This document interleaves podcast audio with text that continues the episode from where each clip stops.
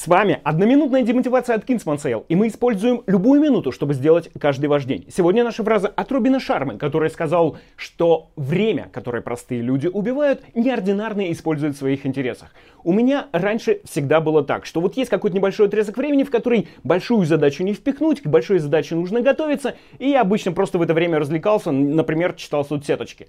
А потом я стал замечать, что если в это время впихнуть какую-то задачу, которая соответствует моей цели, но которую можно прервать в любую секунду, ничего страшного не произойдет, то я стал двигаться к своим целям быстрее. Например, я стал слушать подкасты на английском языке в это время.